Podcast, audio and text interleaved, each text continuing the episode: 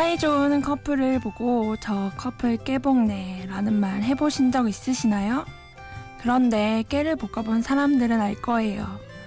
고소한 깨 볶는 냄새를 내기 위해선요.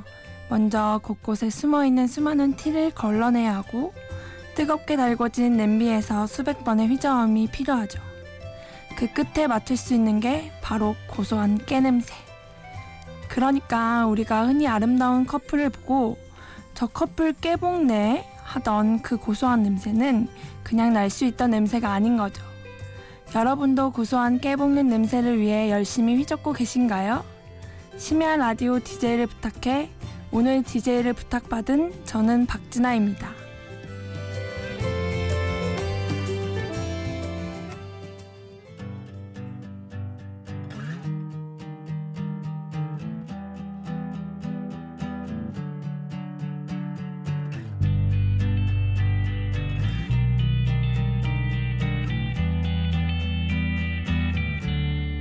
한 번쯤은 난 닿을 줄 알았던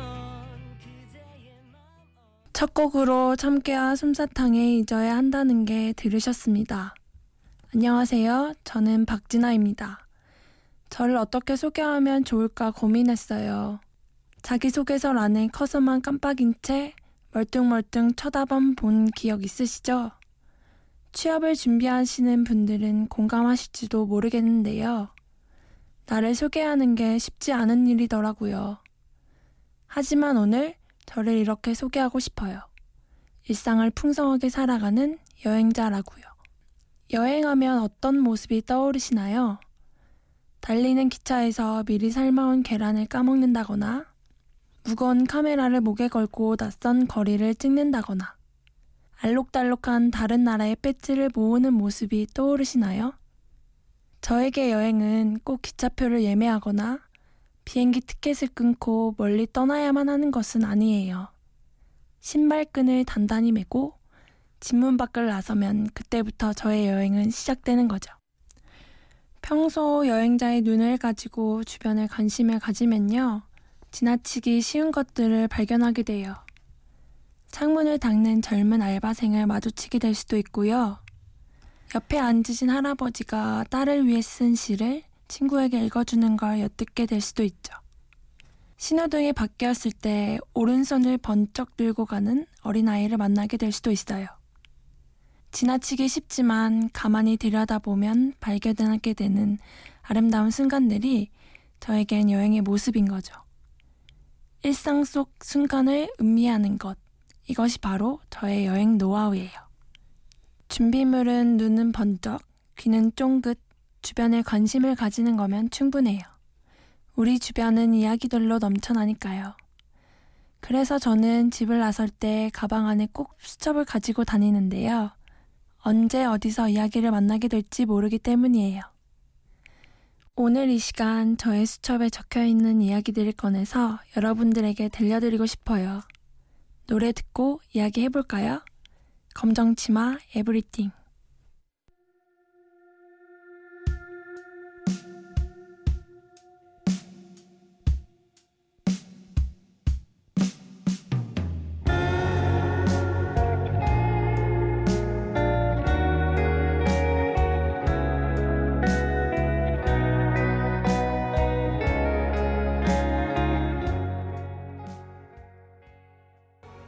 방금 들으신 노래는 검정치마의 에브리띵이었습니다.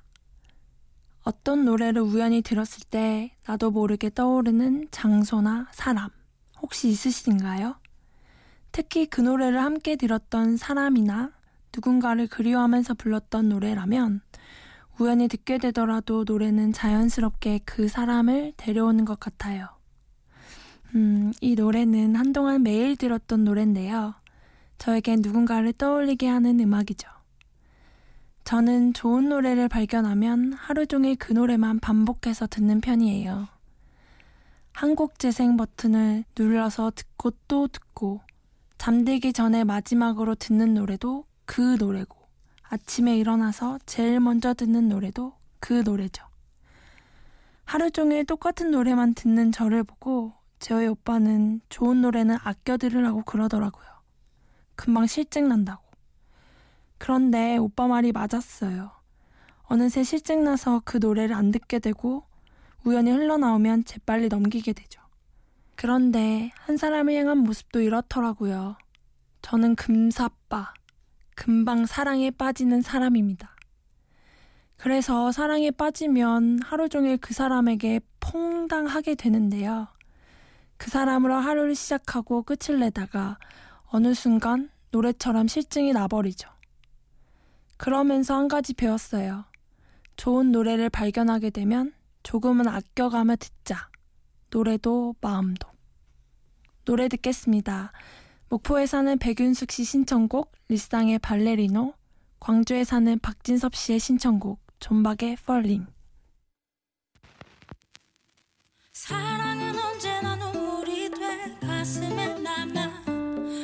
떠나지도 못한 채 또 길을 멈추네. 우리 사랑했던 그 추억만은 잊지 말아요. 내 맘에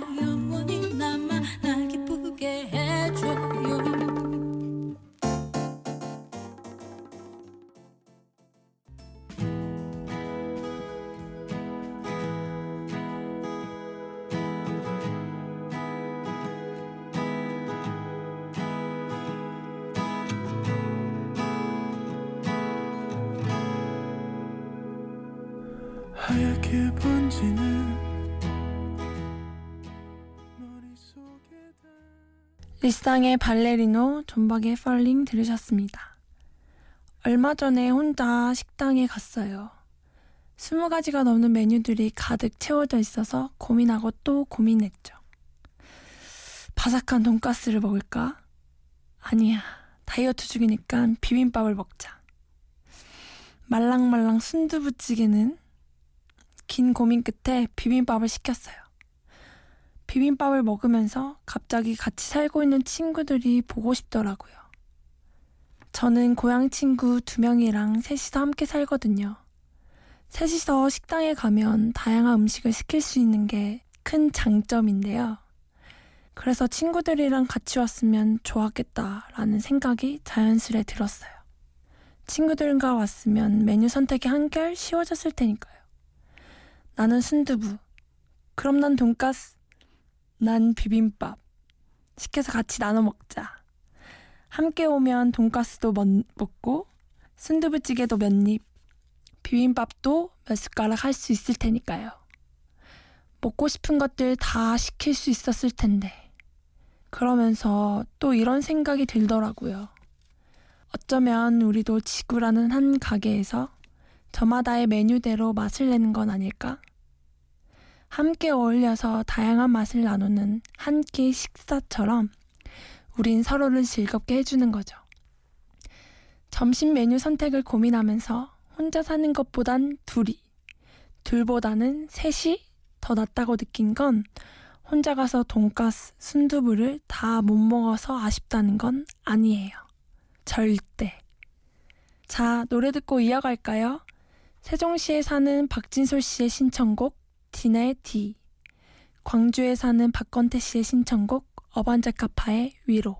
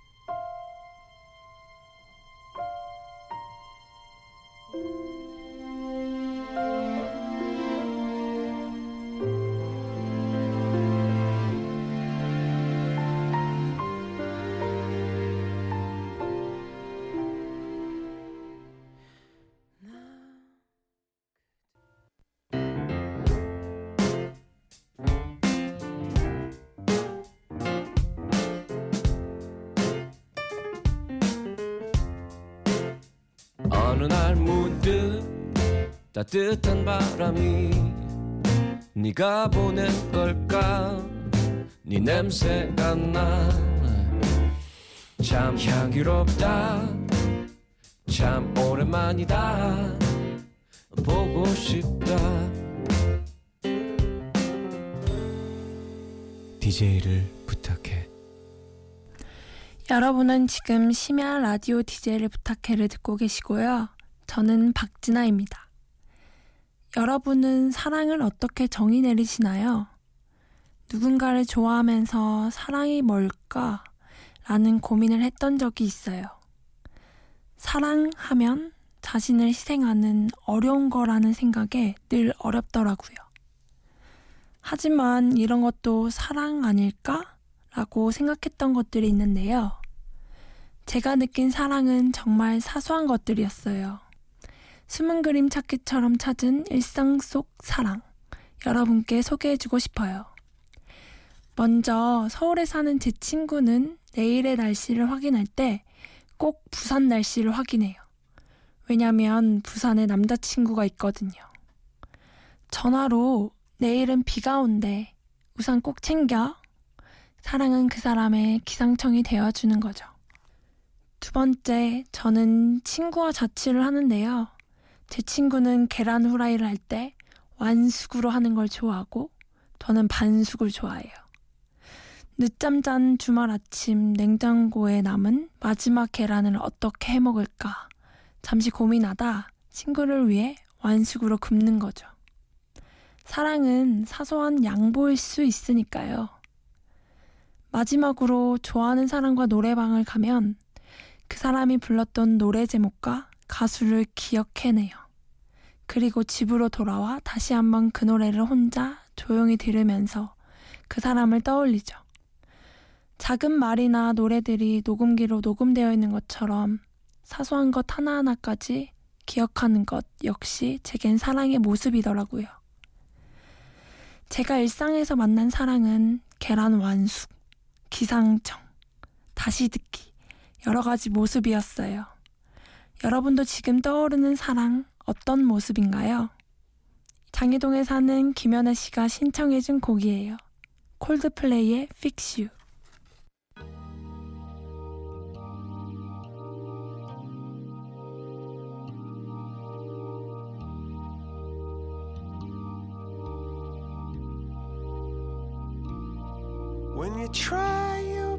But you don't succeed. When you get what you want but not what you need. 콜드플레이의 Fix You 들었습니다. 저는 유아교육을 전공하는데요. 실습하면서 한 가지 재밌는 사실을 발견했어요. 그건 아이들은 어른들보다 행복하다는 거예요. 에이, 뭐 그 나이에 힘든 게 있겠어? 하겠지만 그렇지 않아요. 아이들도 아이들 나름의 크고 작은 어려움이 있죠. 특이한 점은 문제가 생겼을 때 아이들의 해결 방법인데요. 이게 바로 제가 생각한 아이들이 어른들보다 행복한 첫 번째 이유인 거죠. 그건 바로 선생님한테 이르기. 얘가 제 블럭 뺏어갔어요. 얘가 저보고 바보래요. 얘가 저 배 때렸어요. 얘가 저랑 짝꿍 안 한대요 등등 사소한 것 하나하나까지 선생님께 이르고 나면요. 아이들은 꼭 모든 문제가 해결되었다는 듯 다시 자기 자리로 돌아가죠. 그리고 다시 재밌게 놉니다. 선생님이라는 대상이 자신의 문제를 해결해 줄 거라는 믿음이 있는 거죠. 어른들이 아이들보다 행복하지 않은 이유는 씩씩한 척, 강한 척 하면서 마음속 어려움들을 꾹꾹 눌러 혼자 해결하려는 습관 때문은 아닐까요? 어른들도 사소한 문제를 잃을 대상이 필요한데 말이죠. 과제가 너무 많아요. 오래된 친구가 너무 바빠요. 맨날 야근해요. 문제가 해결되든 되지 않든 어른들도 어려움이 생기면 일러 바칠 수 있는 대상이 필요하다고 생각해요. 아주 사소한 거라도요. 오산 사는 김신희 씨, 김희정 씨의 신청곡, 정인의 오르막길, 커피 소년의 파이팅, 사랑도 삼도.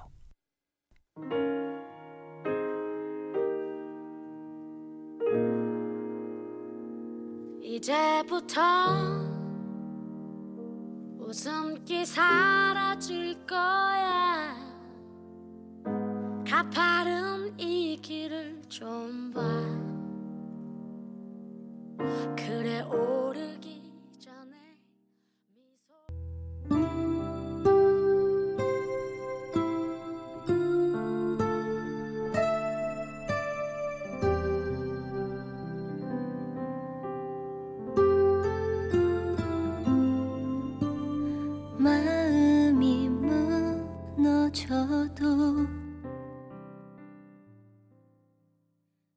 정인의 오르막길, 커피 소년의 파이팅, 사랑도 삶도 들었습니다.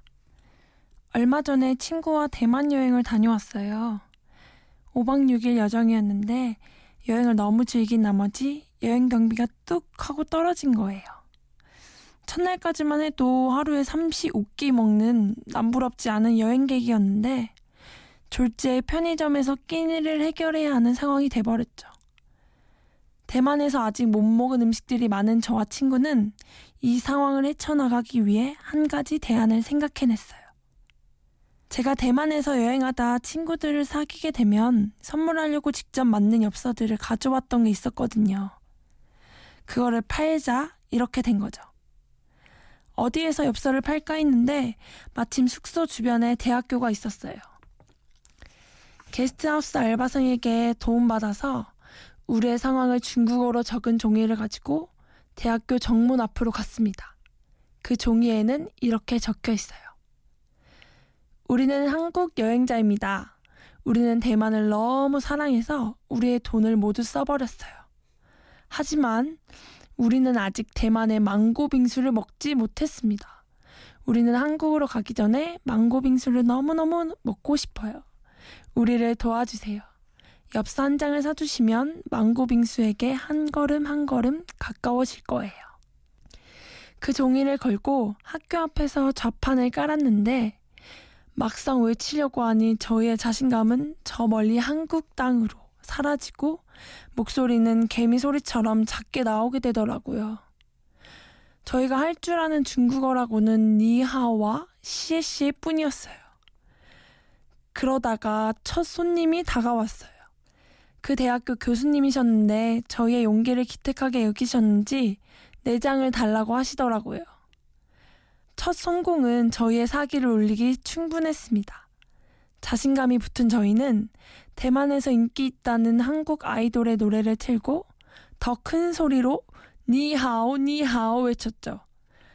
시끄러운 한국인에게 한 명, 두 명 사람들이 모여들기 시작했고 이어서 두 번째, 세 번째 엽서가 팔려나갔어요. 결과는 한 시간 만에 완판, 품절 대란이었죠. 그때 먹은 망고 빙수는 아직까지 잊혀지지 않네요. 낯선 곳에서 낯선 사람들 앞이라는 사실이 오히려 용기를 갖게 도와주더라고요. 여의도에 사는 양소은 씨의 신청곡입니다. 나월의 언젠가는.